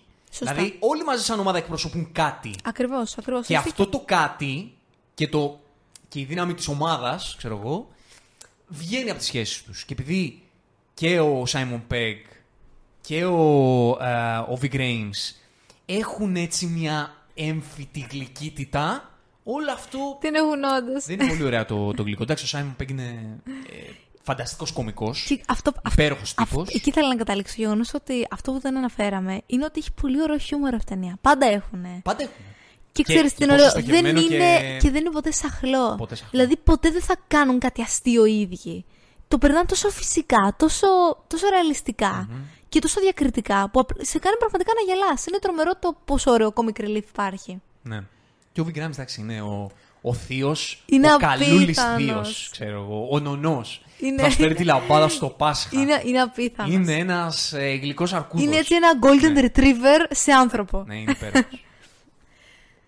Θεωρώ αυτά πάνω κάτω. Αυτά για non-spoiler. Έτσι, για non-spoiler. OK, εντάξει. Και spoiler δεν θα το πάμε scene by scene. Όχι, α- όχι, αλλά όχι. να πούμε και 10 πράγματα Έτσι για μας το, έκανα λίγο εντύπωση για το με story. λεπτομέρειες. Ωραία. Ε, Άρα να πια- πάμε σε spoilers. Ναι, Αν λέω- δεν έχετε δει την ταινία, θέλετε να τη δείτε και τα λοιπά, ε, δεν θέλετε να σπολεριαστείτε, εδώ μας αφήνετε. Και όταν δείτε την ταινία με το καλό, ξαναελάτε να τα πούμε και με spoilers. Όσοι έχετε δει την ταινία, αράξτε για να πούμε τώρα ε, ακριβώς τι είδαμε και τι μας έκανε εντύπωση. Να πούμε πρώτα για αυτό το Stan, το οποίο δεν το αναφέραμε. Ας μιλήσουμε γι' αυτό. Ε, τι έκανε ο άνθρωπος, δε εσύ; Τι έκανε ο άνθρωπος. Αξίζει να δει κάποιος. Υπάρχει στο YouTube, μπορείτε να το ψάξετε, να το αναζητήσετε, να το δείτε. Το backstage, το πώς δημιουργήθηκε αυτό το Stan. Ε, δεν του χωράει ο νους ότι αυτός ο άνθρωπος κάθισε και το έκανε αυτό το πράγμα. Actually το έκανε. Εσύ, δεν είναι ότι απλά το έκανε. Αφιέρωσε βδομάδες από τη ζωή του μόνο για να το μάθει. Κάνοντας να πρόβα εκπαιδευτεί. με τη μηχανή. Μετά κάνοντας πρόβα την προσομοίωση σε μικρότερο ύψος. Μετά κάνοντας skydiving απλά για ζέσταμα, για να μπει, λίγο, να μπει λίγο στο κλίμα, να νιώσει λίγο έτσι το ύψος. Και μετά το έκανε μια φορά, όλοι είπαν: Οκ, δεν πεθαίνει, το έχουμε. Και είπε: Ας το κάνουμε άλλες 6-7 φορές για να το τελειοποιήσουμε. Είναι αδιανόητο αυτό το πράγμα. Το work ethic σε κάτι τόσο ακραίο και ρηψοκίνδυνο και, α- και αδια, αδιανόητο, έτσι, ανθρωπίνως αδιανόητο, δεν, δεν μπορεί να το φανταστεί κάποιος ότι έκανε αυτό το πράγμα. Και δεν είναι Stanman. Βασικά, πλέον μπορεί να πει κανείς ότι είναι Stanman. Εννοείται και μπορεί να το πει. Πλέον μπορεί να πει ότι είναι Εννοείται. Stanman. Δηλαδή, απλά θέλω να πω ότι δεν ήταν το background, ένας το ποιο ήταν αυτό ο άνθρωπος και, καθ- και καθόταν και κάθισε και μπήκε στη διαδικασία να κάνει πράγματα τα οποία δεν είναι θεωρητικά Η δουλειά του. η δουλειά του να τα Ξεκάθαρα, κάνει. όχι θεωρητικά και πρακτικά. Δεν είναι. Ο η ίδιο δουλειά τώρα του. να ρωτήσει θα σου πει αυτή ακριβώς είναι η δουλειά μου. Αυτό έχει πει. Ο Ο συγκεκριμένος. Φρέντα Αστέρ ο έλεγε αυτή συγκεκριμένος. ήταν η ατάκα του. Η, η μυθική ατάκα του Κρούζ είναι αυτή. Ότι ο Φρέντα Αστέρ λέει τι, το ντουμπλάρανε για να χορεύει, τι θα με ντουμπλάρουν εμένα λέει για να κάνω του action scene, εμένα αυτή είναι η δουλειά μου. Έχει τη δική του. Τι τη δική του όμορφη, λογική. τι, τι όμορφη σύγκριση όμως. Ναι. Γιατί ο- είχε το όντως- βρίσκω αυτό. είναι ένα Βέβαια, πολύ ωραίο εγώ παράλληλο. Κράτησα και την ατάκα, ας πούμε, αντίστοιχη που είχε μπει στη συζήτηση ο Chris Pratt και το ακούω και αυτή τη δική του πλευρά που είπε. «Ε, Υπάρχουν κάποιοι άνθρωποι που πληρώνονται για να κάνουν τα stunts. Είχε πει ο Chris Pratt. Γιατί να του φάω τη δουλειά; Για, γιατί να εκλείψουμε από αυτούς; Οκ. Δε- δεν τον κατηγορώ. Και γενικά αυτό που λέμε δεν είναι ότι, ότι Όλοι- πρέπει όλοι θα πρέπει ηθοποιοί να κάνουν τα να stunts κάνουν τους. αυτά που κάνουν ο Τομ Κρουζ για να έχουμε κανονικό κινηματογράφο και αληθινό και ατόφιο. Μα να σου Ούτε πω- καν. Μα δεν Ναι. κρατάμε τα stunts στα stunts και, και μας συγκινεί η δουλειά του, του Tom Cruise. Είναι το μεράκι του Ναι. Και το πόσο πολύ σκληρά δουλεύει, ώστε να φανούν όλα, να δημιουργηθούν από την αρχή αρχικά, χωρίς να υπάρχει τίποτα ψεύτικο και να δημιουργηθούν όλα όσο πιο ρεαλιστικά και πιστά γίνονται σα- στο όραμα που έχει και αυτός, αλλά και ο σκηνοθέτης και ο σεναριογράφος. Αυτό δεν σημαίνει ότι όλοι οι ηθοποιοί μπορούν να κάνουν αρχικά stunts και να θέλουν και δεν θέλουν δεν σημαίνει ότι πρέπει κιόλας. Όχι, μ, ξέρεις, αυτό που κάνει τις ταινίες Mission Impossible, ε, αυτό, ο λόγος Αυτό που, που είναι. λέμε ότι είναι αληθινός κινηματογράφος, είναι ότι αυτά τα stunts γίνονται. Δεν λέμε στους υπόλοιπους τοπιούς κάντε, Κάντε τα και μόνοι εσείς τα σας. δικά σας. Χρησιμοποιήστε stuntmen. Σωστά, Χρησιμοποιήστε τους. σωστά, σωστά. Αλλά κάντε τη γαμημένη τη σκηνή δράσης. Ακριβώς. Μην, πε- μην φτιάξετε ένα, ένα CGI, ένα- CGI έτσι. ψεύτικο πράγμα το οποίο το, το, το καταλαβαίνει και το καταλαβαίνουν και οι αόματοι ότι είναι ψεύτικο. Ακριβώς. Βάλτε τους stuntmen, Ακριβώς. τους ανθρώπους αυτούς που είναι εκπαιδευμένοι, βάλτε τους να τα κάνουν αυτά τα πράγματα. Αυτό που δηλαδή ο Chris Pratt είναι μια χαρά. Δίκιο δηλαδή, έχει. Δίκιο Μα, είχε. Δίκιο έχει, εννοείται. Κάντε σκηνές Αρκεί με να υπάρξουν stuntmen. stunts. Δεν χρειάζεται να τα κάνετε Ακριβώς. μόνοι σας, να κάνουν ηθοποιοί μόνοι τους. Αλλά πάρτε τους stuntmen να κάνουν αυτά τα stunts που είναι και η δουλειά τους. Πολύ σωστά. Και μην μου βγάζετε πράγματα συνεχώς ψεύτικα. Και η ίδια μεταξύ τους. Τέλος πάντων, αυτό είναι Ναι. συζήτηση μια άλλη φορά. Ε, Ο τύπος έκανε 300 skydives, 300, 300 για να καταλήξει στο αποτέλεσμα που είδαμε. 300. Και, και στην για την ταινία αυτή. Γιατί σε άλλα stands προηγούμενων ταινιών είχε κάνει άλλα. αλλά, αλλά τόσα για, άλλα την τόσα. κάθε, για την κάθε ταινία. Για, στο Fallout που ε, έκανε το skydive από τα δύο- 25.000 πόδια, ε, έκανε πόσα; Α- Ένα, άλλα- Έναν ίδιο αριθμό περίπου. Ναι, ναι, ναι, ναι. ναι. Είναι, του είναι το απόλυτο τίποτα. Ναι, ε, φανταστικό. Η τελευταία σκηνή που αναφέραμε στο spoiler review με το τρένο με τα βαγόνια που πέφτανε ένα-ένα. Τι Συγκλονιστική. απίστευτη σκηνή ήταν αυτή.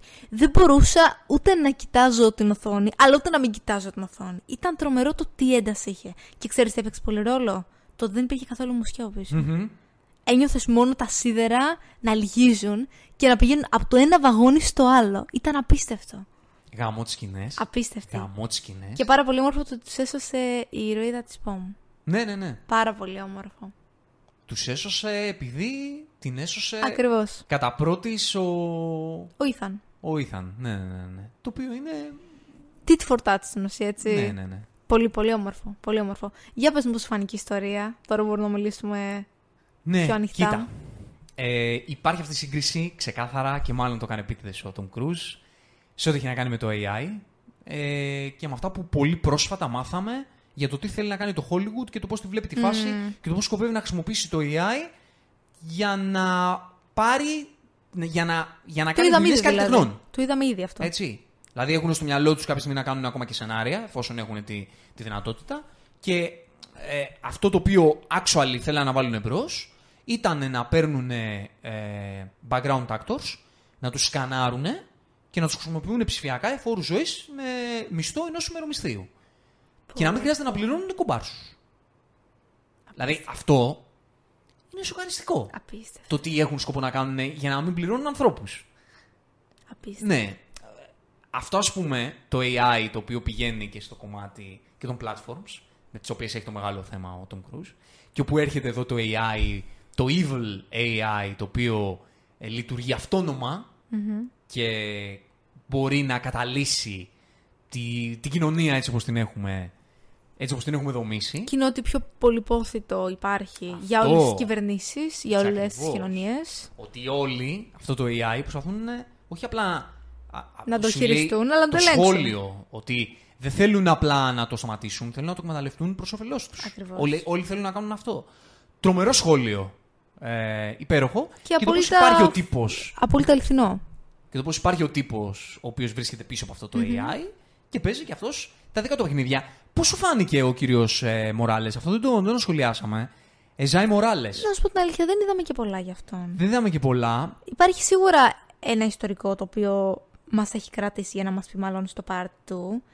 Ε, θα ήθελα να σου πω την αλήθεια, ίσως να μαθαίναμε λίγα παραπάνω πράγματα για αυτόν. Δεν ξέρω, ίσως λίγο περισσότερο τη δική του ατζέντα ή λίγα πράγματα από το παρελθόν του με τον Ήθαν. Αλλά εντάξει, το, το καταλαβαίνω ότι αυτό το κρατάει για το δεύτερο μέρος, δεν, δεν με πειράζει. Μια χαρά ήταν. Απλά ξέρεις, δεν τον είδαμε και τόσο πολύ για να μπορώ να σχηματίσω και μια ολοκληρωμένη άποψη, να σου πω την αλήθεια μου. Ε, Εγώ τον είχα δει στο Titans. Έκανε τον Deathstroke. Α, wow. Τον κύριο Δεν το- Μοράλες. Δεν το θυμόμουν καν αυτό. Ήταν πολύ μόλις τώρα. καλός. Ήταν πολύ καλός. Και εδώ ήταν καλός. Μ' αρέσει δηλαδή Μια το χαρά image ήταν, του. μια χαρά ήταν. Εντάξει, κοίτα. Οι villains του Mission Impossible ποτέ δεν είναι κάτι. Όχι, όχι. Είναι πάντα. Αρχικά είναι πάντα λίγο γραφική. Ναι, είναι λίγο γραφική. Ποτέ δεν είναι αρκετά cool και αρκετά δυναμική. Όχι, όχι, για να όχι, μην όχι. επισκιάζουν και τον Tom Cruise. Η μόνη φορά που ήταν ήταν ο Κάβιλ. Ναι, ναι. Η ναι, μόνη ναι. φορά που χρησιμοποίησε έναν villain ο οποίος τον κόντραρε σε φωτεινότητα ήταν Όχι. ο Κάβιλ. Και ήταν και ο μόνος επίσης από όλους, νομίζω, με όσους έχει παίξει, όπου έκανε επίσης όλα τα stunts μόνος του. Ναι, ναι, ναι. Του το δίνω πραγματικά. Θέλει πολύ κότσια. Κρεμάστηκε να και πας αυτός από τον κρεμό, έτσι. σε παραγωγή του Tom Cruise και να πεις Ό,τι κάνεις θα το κάνω κι εγώ. Ναι, ναι. Δηλαδή, όχι απλά να Μαγκιά. κάνεις τα δικά σου stunts, αλλά να τα κάνει ενώ σε βλέπει ο Tom. Είναι. Ο δάσκαλος. Θέλει, θέλει κότσια. Είδες, να το, το, το που λένε. Το Μπορεί- που λένε. Να το, το που λένε. Το καλύτερο που λένε που υπάρχει. Ναι. Βέβαια δεν είναι και Αυτός πολύ θα- που λένε έτσι. 40 είναι κι αυτός. Εντάξει, έχει ακόμα 60 είναι ο Τόμ. Έτσι, εντάξει, τώρα μια χαρά. Ε, Μια χαρά. στα 40 φεύγα ξεκίνησε να, Να να απογειώνεται. απογειώνεται στο κομμάτι του Ισχύει, action, ισχύει. έτσι. Ε, ναι, οπότε μου άρεσε η φάση. Ήταν από τις λίγες φορές το franchise που μου άρεσε η απειλή που υπαρχει σε αυτή την ταινία και μου φάνηκε και άρχισα να νιώθω και τα stakes, ξέρεις. Δηλαδή ήταν κάτι πολύ τριγκαδόρικο το ότι υπάρχει ένα αυτόνομο AI που κάνει ζημιά, αλλά η πραγματική απειλή δεν είναι τόσο το ίδιο το AI, είναι το του πώς προσπαθούν οι, οι κυβερνήσεις διαφορετικές Όλοι- να μεταλλευτούν. ναι, ναι, ναι. Γιατί θεωρητικά, αν όλες οι κυβερνήσεις συνεργαζόντουσαν μαζί και λέγανε ναι, ρε φίλε, να δώσουμε τα χέρια, να το κλείσουμε, να ξεμπερδέψουμε. Θα γινόταν. Θα μπορούσαν εύκολα. Ποτέ θα γινόταν αυτό. Αλλά βλέπεις ότι η πραγματική απειλή είναι το γεγονός ότι δεν το κάνουν αυτό οι κυβερνήσεις. Του λένε του ίδιου του Τόμ στην αρχή. Του Τόμ, ξέρεις, δεν υπάρχει Ethan Hunt. Δεν υπάρχει είναι μόνο Tom ο Cruise. Τόμ στο Τόμ. Του λένε, λένε στον Ethan Hunt ε, ότι ξέρεις κάτι, πάρεις την αποστολή, αλλά τώρα πρέπει να μας ακούσεις. Πρέπει να ακούσεις τι λέμε εμείς. Και γυρίζει και λέει ο Ethan Hunt ότι όχι, δεν θα σας ακούσω, γιατί ε, εγώ θα σώσω τον κόσμο. Γιατί ξεκάθαρα. άμα κάνω αυτό που μου λέτε, δεν θα σωθεί ο κόσμος. Εγώ δεν Έτσι ακριβώς. υποτάσσομαι σε καμία κυβέρνηση, σε κανένα συμφέρον. Εμένα η δουλειά μου είναι να σώσω τον κόσμο. Έτσι Και- ακριβώς. Και αυτό ε, επιλέγει να κάνει. Που του λέει, ε, που λέγεται ατάκα ότι δεν ξέρεις από ποια πλε... σε- πρέπει να μάθεις σε ποια πλευρά είσαι. Ναι, ναι, ή- ε, διάλεξε στρατόπεδο, κάτι τέτοιο. Διάλεξε στρατόπεδο Ναι. και λέει πάντα εί- είχα στρατόπεδο. Δηλαδή βλέπεις το, το μανιφέστο του πραγματικού ήρωα.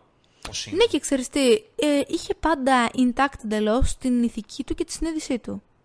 Δεν ε, αλλαξοδρόμησε ποτέ. Πάντα είχε ακριβώς τη δική του άποψη για το πώς, για το πώς πρέπει να σωθεί η ανθρωπότητα, πώς πρέπει να επικρατήσει το καλό. Χωρίς απαραίτητα να το γνωρίζουν αυτό οι άνθρωποι. Ε, γενικά το storyline του Ethan Hunt, παρότι δεν είναι πολύ ανεπτυγμένο, προφανώς, δεν είναι δηλαδή...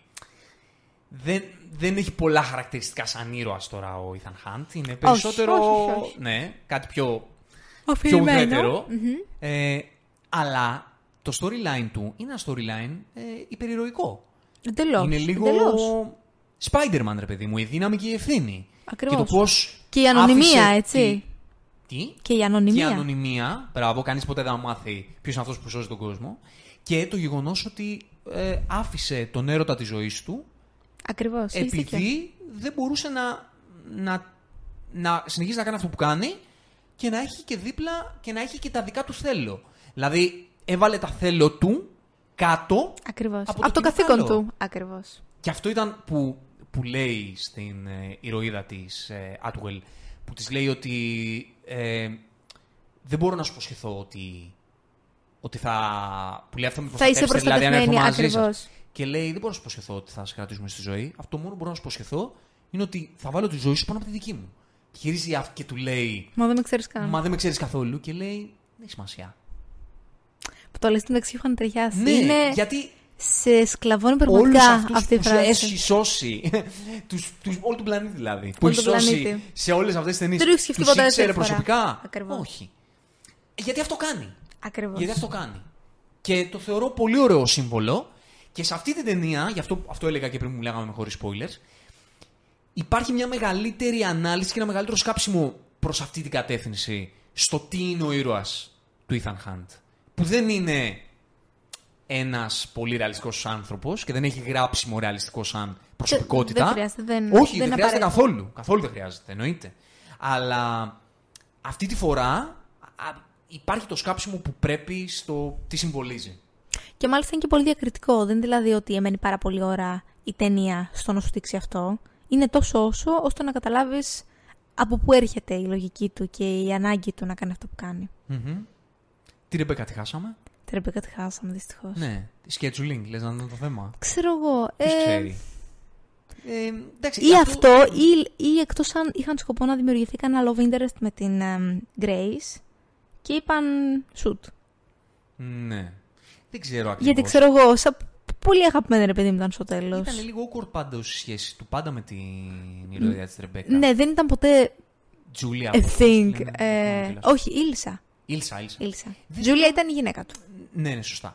Δεν θυμάμαι ακριβώς και. Όχι, δεν θυμάμαι. Δεν κατάλαβα ακριβώς τη σχέση τους. Δηλαδή ήταν πλατωνική, Δεν νομι- ήταν ερωτική, ήταν.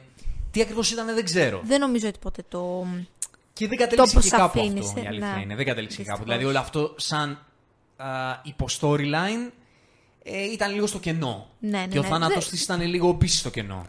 Για να είμαστε ειλικρινείς. Να σου πω κάτι, στεναχωρήθηκα λίγο που δεν της έδωσαν λίγη περισσότερη αξία. Ναι. Γιατί πραγματικά ήταν πολύ αγαπητή η ηρωίδα.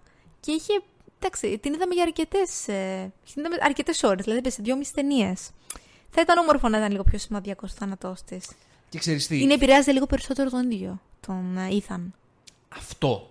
Δηλαδή, να τον το βλέπουμε θεωρώ- λίγο να θρυνεί, ξέρεις. Μμμ. Αυτό, αυτό. Αυτό που λες νομίζω είναι το μεγαλύτερο ατόπιμα της ταινίας. Γιατί μπορώ να καταλάβω να τη σκοτώνεις για να βάλεις στον Γκάπριελ, τον Βίλαν, ακόμα μεγαλύτερο, να τον κάνεις ακόμα περισσότερο χιλ, να, δι- να φέρεις ακόμα περισσότερο ε, την Μίσος, στην ένταση και ουσία. το μίσος και να Ακριβώς. το κάνει προσωπικό το θέμα ε, της σύγκρουσής του με τον Ethan Hunt, όπως το είναι προσωπικό πριν με τον ε, Βίλαν των δύο προηγούμενων Μπράβο, ταινιών. σωστά, Δεν θυμάμαι σωστά. καν το όνομα του τώρα, παρότι είδα τις ταινίες Στο Rogue, λες. στο Rock και στο Fallout που ήταν ο, ο ίδιος Βίλαν από πίσω, ο τρομοκράτης. Σωστά, σωστά. Ε, που εκεί έγινε το πράγμα προσωπικό αρκετά. Ναι. Α, εδώ θα μπορούσε πάλι να γίνει αυτό μέσω του θανάτου της Σίλσα, αλλά δεν πήγε το πράγμα προς τα εκεί. Όχι, όχι, δεν πήγε. Δεν πήγε. Δηλαδή αυτό ήταν λίγο στο κενό και Και έχω την αίσθηση αυτό ότι. μου φάνηκε λίγο. Και έχω την αίσθηση ότι στην επόμενη ταινία, που εκεί θα είναι η μεγάλη αναμέτρηση μαζί του, θα έχει ξεκινήσει φασούλα με την ε, Grace, άρα δεν νομίζω ότι θα,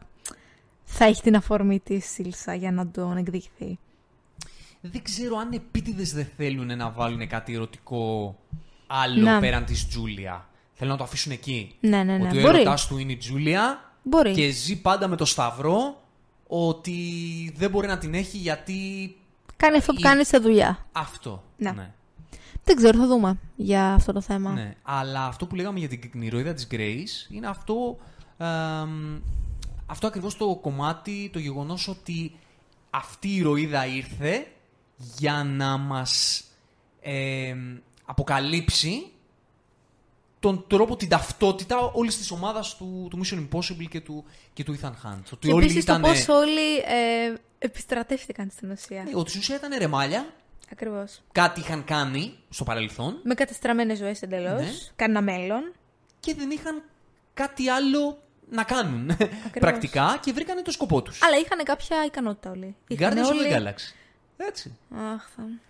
Αν υπάρχει μια εκπομπή που δεν αναφερθεί το όνομα Gun ή Guardians, θα μου κόψει το χέρι. Θα παρατήσω, θα κρεμάσω το μικρόφωνο μου. Ναι, αυτό θα γίνει όντως. Ε, οπότε ναι, είχε δηλαδή σκοπό η ύπαρξη της, της Grace, δεν ήταν για τον Πουγιό. όχι, όχι. Είχε δεν πραγματικά ήταν, ισχύει. σκοπό στο, στην ιστορία και, είναι, και έχει και ενδιαφέρον το πώς θα, θα εξελιχθεί. Είμαι και εγώ πολύ περίεργη. Δηλαδή είναι ένα νέο entry στη, στην ομάδα που έχει ενδιαφέρον η εξέλιξή του σε, σε όλο αυτό. Και μου αρέσει πολύ που είχε τόσο ε, χρονικά αργό character development. Δηλαδή, μέχρι και σχεδόν τελευταία στιγμή αμφιταλαντευόταν για το τι είναι ηθικό και τι με συμφέρει και τι όχι. Το οποίο είναι πολύ ρεαλιστικό. Δηλαδή, δεν θα ήταν ιδιαίτερα αληθινό να την βλέπεις από τη μια μέρα στην άλλη να αλλάζει εντελώς πεπιθήσεις και πιστεύω. Και το έδωσε πολύ ωραία του όλο αυτό. Πολύ. Και τη σύγχυση και το φόβο. Και η Kirby το έδωσε πολύ ωραία αυτό. Και η Kirby Για το την Grace, όταν Ναι. έκανε την Grace. Αυτό που λέγαμε πριν. Η Kirby, το πώς η Kirby παίζει την Atwell. Είναι Αυτά πέντε καταπληκτικό. λεπτά ήταν απίστευτα. Ναι, Καταλάβαινες καταπληκτικό. τη διαφορά, έτσι. Δηλαδή, βλέπεις το πόσο δίλημα είχε μέσα της για το αν θα πατήσει το accept ή το decline και πραγματικά ένιωθες ότι δεν είναι η, η ηρωίδα της Kirby, ότι είναι η ίδια η Grace. Ε, δεν ξέρω αν έχετε δει την ταινία, το παρένθεση. Γιατί εκεί που είδα την Kirby πρώτη φορά και έπαθα πλάκα. Στο Pieces of a Woman που προτάθηκε και για Όσκαρ. Με που... έχεις δει; Ναι, ναι, το έχω δει στο Netflix που απέβαλε, λες, Ναι, ε. ναι, ναι. Α- Αδιανόητη ερμηνεία. Δεν απέβαλε. Αδιανόητη. Δεν απέβαλε, όχι. Ο, άλλο, άλλο, άλλο, άλλο έγινε. Δεν, δεν, μην το, δεν το λέω. Όχι, δεν το λέω. Δεν, δεν το λέω, μην το σποιλάρουμε. Μην το σπολιάρεις, Τέλος όχι. πάντων. Ε, δεν το θυμάσαι πολύ καλά. Όχι, δεν το θυμάμαι. Ναι, εντάξει. Πες το μου μετά. ε, Για δεν το κάτι- λέω, μην το για απολύσετε να κάτι- το δείτε. Για κάτι είχε προταθεί κιόλας. Για Όσκαρ. Είχε προταθεί για Όσκαρ. Ε, κάνω λάθος. Εγώ νόμιζα ότι ήταν τύπου critics ή κάτι Δεν τέτοιο. την Αν πήρε ήταν, αν τελικά ήταν την για υποψηφιότητα Όσκαρ, για τότε. Όσκαρ. Είμαι σχεδόν Μπράβο, μπράβο του σίγουρος. γυναίκα. Ότι προτάθηκε για Όσκαρ. Ναι, ναι, ναι. Προτάθηκε για Όσκαρ. Μπράβο, Ναι, μπράβο. ναι. Ποιο έτος ήταν, 19, 20. Ε, πρόπερση. 21, Νομίζω οκ. πρόπερση. Ε, την κάνω αυτή την παρένθεση για να πω ότι η τύπησα είναι ηθοποιάρα. Ναι, ναι, ναι, Δείτε ναι. το Pieces of a Woman. Εντάξει, ε, εμένα με έπιασε. Σε μισή ταινία ήμουνα. Ε, Σε έπιασε η καρδιά σου. Με έπιασε καρδιά μου, δηλαδή, εντάξει. Βαριά ταινία. Ε, δύσκολη ταινία. Βαριά δύσκολη ταινία. Η ερμηνεία της είναι καταπληκτική. Είναι πολύ, πολύ, πολύ, πολύ καλή ηθοποιός. Η Βάνεσα Κίρμπι. Και, και στη δουλειά της αυτές τις ε, δύο ταινίες ε, στο Mission Impossible το βγάζει. Και βγάζει και, βγάζει και star quality. Ναι, Βγάζει ναι, star ναι. quality Ξέρεις, τι, είναι και ο αυτό. ρόλος αβανταδόρικος Είναι όσον και αφορά ωραίο, το ναι. star quality. Μμμ. Είναι. Ε, οπότε ε, αυτό στην ουσία και για την ιστορία. Ποια, ποια άλλα κομμάτια δεν είπαμε, ναι. Στην ουσία μπήκε η ηρωίδα της, ε, η Grace, σαν νέο entry Ακριβώς. στην Ακριβώς. όλη μάχη που κάνουν. ε, εντάξει, υπάρχει στην πλοκή το, το McGuffin της ιστορίας που είναι το κλειδί. Ναι. Και, ο- και όλα γίνονται γύρω, γύρω από το κλειδί, το οποίο ανοίγει το, Υποβρύχιο. το σύστημα ναι. αυτό που είχε το υποβρύχιο το προηγμένο, το πολεμικό. Τρομερή η πρώτη σκηνή. Πολύ Το ωραία. υποβρύχιο. Πολύ ωραία. Φανταστική. Και τρομακτική ρε εσύ. Στη σκέψη τρομακτική. Ναι, ναι, ναι. Ότι η ίδια η τεχνητή νοημοσύνη δημιούργησε ε, εμπόδια στην ουσία τα οποία είχε, είχε σκοπό να τους καταστρέψει. Δηλαδή. Είναι, είναι απίστευτο αυτό το concept. Και σε αυτή τη σκηνή πώς φαίνεται και σε αυτή τη σκηνή η, η διαχείριση της έντασης από το McQuarrie. Ναι, δηλαδή ναι, δεν είναι και σε σωστό. αυτή τη σκηνή είσαι... Στην αρχή ανακούφιση και μετά λες, όχι, όχι. ναι, ρε, εσύ, δηλαδή που κάνει αντίστροφη μέτρηση για να σκάσει Ναι, το ναι, πύλη. ναι, ναι. Είσαι... Ακριβώς. Δηλαδή είσαι, ξέρεις, ε, με μεγάλη ένταση. Τρο, τρομερό. Και, πο- και πολύ διαφορετική εισαγωγή. Πολύ ωραία. Πολύ, πολύ ωραίο και σκηνοθετικό το πώς το έδωσε μετά και καλά που, με τα πτώματα που αναδείχθηκαν. Που ανεβ, ανέβαιναν και πάνω. χτυπήσανε ταβάνι στον πάγο, Τρομερό. στην επιφάνεια. Τρομερό. Τρομερό, τρομερό. Τρομερό, τρομερό. Ε, πολύ ωραία σκηνή μάχης που λέγαμε για τις σκηνές μάχης. Η σκηνή της ηρωίδας της Ρεμπέκα Φέρκισον, της Σίλσα με τον Γκάμπριελ στη γέφυρα. Σκηνάρα. καταπληκτική. Σκηνάρα. Και νομίζω ότι δεν διέκρινα double στη Ρεμπέκα Φέρκισον. Το έδωσε αυτή η μόνη της. Ούτε εγώ το κατάλαβα, Νομίζω αλλά δεν υπήρχε ξέρω. double στον ε, ήρωα του Μοράλες, τον Γκάμπριελ. Ε, εντάξει, αλλά λογικό νομίζω είναι. έβλεπα πρόσωπο στη Ρεμπέκα Φέρκισον. Δεν- Νομίζω δεν ντουμπλαράνε. Αυτό είναι, στη σπουδαίο. σκηνή. αυτό είναι σπουδαίο. Αυτό είναι Ναι, ναι, σπουδαίο. είναι, με- είναι μηχανή. Γιατί είναι δείξα. και παλούκι, έτσι, η, η σκηνή αυτή που είχε. Είχε πολύ ωραία χορογραφία. Πολύ ωραία χορογραφία. Πολύ ωραία χορογραφία. Και στο τρένο μετά, ε. Το τρένο ήταν όλο καταπληκτικό. Καταπληκτικό. Από όλες τις απόψεις, γενικότερα, είναι το 1 τρίτο της ταινίας είναι στο τρένο. Και σεναριακά το πόσα πράγματα διαδραματίζονται στο τρένο, αλλά και τρομερή σκηνή δράση, έτσι. Και αυτή που είναι πάνω στο τρένο, ο Ήθαν και ο Γκάμπριελ, αλλά εντάξει, και η τελευταία που είναι, όπως είπαμε, επική. Και λάτρεψα και τη σκηνή πριν μπει το intro. Που εντάξει, ρε φίλε, το intro το λατρεύω πάντα σε όλες τις ταινίες. Ποτέ- φέρνει ποτέ και έναν δεν το αέρα βαριέσαι. Άλλης εποχής. Ε, ναι, γιατί είναι από άλλη εποχή Είναι το από άλλη intro. εποχή αυτό το intro. Ακριβώς. Δηλαδή να, να μπαίνει. Δεν λέω μόνο το, το theme, το theme song. Λέω και το, και το κλιπάκι πάντα Ναι, που ναι, υπάρχει. ναι, ναι. με Μετά τα από πλανάκια σπάσματα από την ταινία, Ναι, ακριβώς. εσύ. Είναι τόσο ωραίο, τόσο ρομαντικό και, και ξέρεις, φέρνει κάτι από το παρελθόν, το οποίο πλέον δεν συμβαίνει και ίσως με, ε, θεωρείται γραφικό από το σύγχρονο Hollywood; Εγώ θεωρώ ότι το κάνουν πολύ σύγχρονα πάντως. Το έχουν γεφυρώσει με τέτοιο τρόπο έτσι ώστε να σέβεται την, την κληρονομιά του, αλλά να είναι και εξυγχρονισμένο. Και πού υπήρχε αντίστοιχο κλιπάκι; Στο Top Gun, το Maverick. Το έκανε και εκεί. Έχει δίκιο, μπράβο. Ο Έχεις Tom δίκιο. Cruise. το έκανε και Έχεις εκεί. δίκιο. Ναι. Μα πάλι και στο Top Gun έγινε αυτό ακριβώς. Σεβάστηκε την κληρονομιά και την ιστορία του, αλλά το έφερε στο σήμερα. Α- Αυτό χρειαζόμαστε. Έφερε πλέον. τα δυνατά στοιχεία μιας άλλης εποχής. Ακριβώς. Που πλέον, ε, που πλέον δεν Εκλείπουν. υπάρχουν. Μμμ. Έχουν εκλείψει. Και λοιπόν, πριν μπει το, το intro, μου άρεσε πάρα πολύ η σκηνή που απαγάγει τον. Ε, που μπαίνει μέσα στο. Ναι, ναι, ναι, μπράβο, μπράβο. Εκεί πέρα που είναι η συνεδρίαση της Ναι, μωρέ. ε, κατασκοπίας. Και του λέει ο.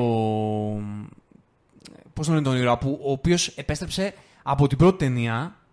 Α, ψάχνω τώρα το όνομα του ήρωα. Ο Κίτριτς, του Χένρι Σέρνη. Αυτός που επιστράτευσε τον. Αυτός που τον επιστράτευσε Ethan. και του λέει και πώς θα φύγεις. Και βάζει τη μάσκα με Έτσι, το το πρόσωπό ίδιο. του. Και λέει, Ε, πώς αλλιώς. και λέει, Δεν, δεν γίνεται να είναι ταινία Mission Impossible αν δεν έχουμε μάσκες αρχικά. Ε, ρε, εσύ, ναι, πρέπει να υπάρχουν μάσκες. Πρέπει να υπάρχουν μάσκες. Πρέπει να υπάρχουν μάσκες. Και πρέπει να είναι, ξέρεις, ωραίες οι στιγμές αποκάλυψης του ότι κάποιος φοράει τη Πρέπει μάσκα. να είναι twists. Ναι, ναι, ακριβώς. Πρέπει να είναι twists. Ακριβώς. Δουλεύει τέλεια αυτό. Είναι πολύ Είναι ωραίο. τρομερό πως μετά από τόσα χρόνια καταφέρουν και το κάνουν να δουλεύει. Μμμ, μμμ. Αυτά. Αυτά, αυτά νομίζω, νομίζω ότι εξαντλήσαμε το θέμα. Είναι τόσο ωραίο ρε παιδί μου όταν βλέπεις τόσο μεγάλα blockbusters που έχουν τόσο hype και όντως σε δικαιώνει το πόσο ενθουσιασμένος ήσουν για να το δεις. Έτσι ακριβώς. Ε, να το δείτε, άμα δεν το έχετε δει και αυτή τη στιγμή ε, ακούτε την εκπομπή. Ε, το χάρηκαμε πάρα πολύ. Ε, αυτό είναι το Hollywood. Το Hollywood είναι αυτό το πράγμα που κάνει ο Tom Cruise. Το καλό Hollywood είναι αυτό το πράγμα που κάνει ο Tom Cruise. Αυτό πρέπει να είναι. Και μακάρι όντως μέχρι τα 80 του να το κάνει. Και μακάρι να μπορέσει να κρατήσει τη φλόγα ανοιχτή, τη φλόγα αναμένη, για να υπάρξει συνέχεια και από άλλους δημιουργούς και από άλλους ηθοποιούς. Ε, γιατί έχει κουράσει το ψηφιακό. Έχει κουράσει πολύ το ψηφιακό. Δεν είναι κινηματογράφος. Δεν, είναι, δεν είναι. Όχι. Η μαγεία δηλαδή, του σινεμά είναι κάτι άλλο. Ναι. Και είναι από τους λίγου ανθρώπους που το κρατάνε ζωντανό. Έτσι ακριβώς. Ε, το μόρμα τους ενάντια στη μόδα τους. Αυτό, με αυτό θα κλείσω. Φυσικά και έκανες τέτοιο. Reference στο Lex. Ε, τον έκανα. Γιατί δεν ταιριάζει περισσότερο από, από οτιδήποτε άλλο στην προκειμένη περίπτωση. Τέλος. Αυτά. Αυτά. Ε, τα λέμε στο επόμενο ερωτικό ταξίδι. Ε, έρχεται φαντασιακός καφές γιατί έχουμε πάρα πολλά πράγματα να πούμε Έτσι. και δεν έχουμε πει. Τα έχουμε αφήσει στην άκρη. Και έχουμε δει επίσης πολλά ωραία έρχεται πράγματα. και Barbie. Ναι, ε, νομίζω στο φαντασιακό καφέ θα τα πούμε. Όλα μαζεμένα θα πούμε για την Barbie. Barbenheimer δεν θα έχουμε. Barbenheimer δεν θα έχουμε Στην εμείς εδώ Ελλαδίτσα. εκτοχή συγγενείς. Δεν θα έχουμε δυστυχώς. Αλλά Barbie θα έχουμε. Αλλά θα δούμε Barbie και θα Έτσι. δούμε Oppenheimer όταν έρθει η ώρα Έτσι. 20 κάτι Αυγούστου. Τα λέμε στο επόμενο ερωτικό ταξίδι. From Zero to Hero. Just like that.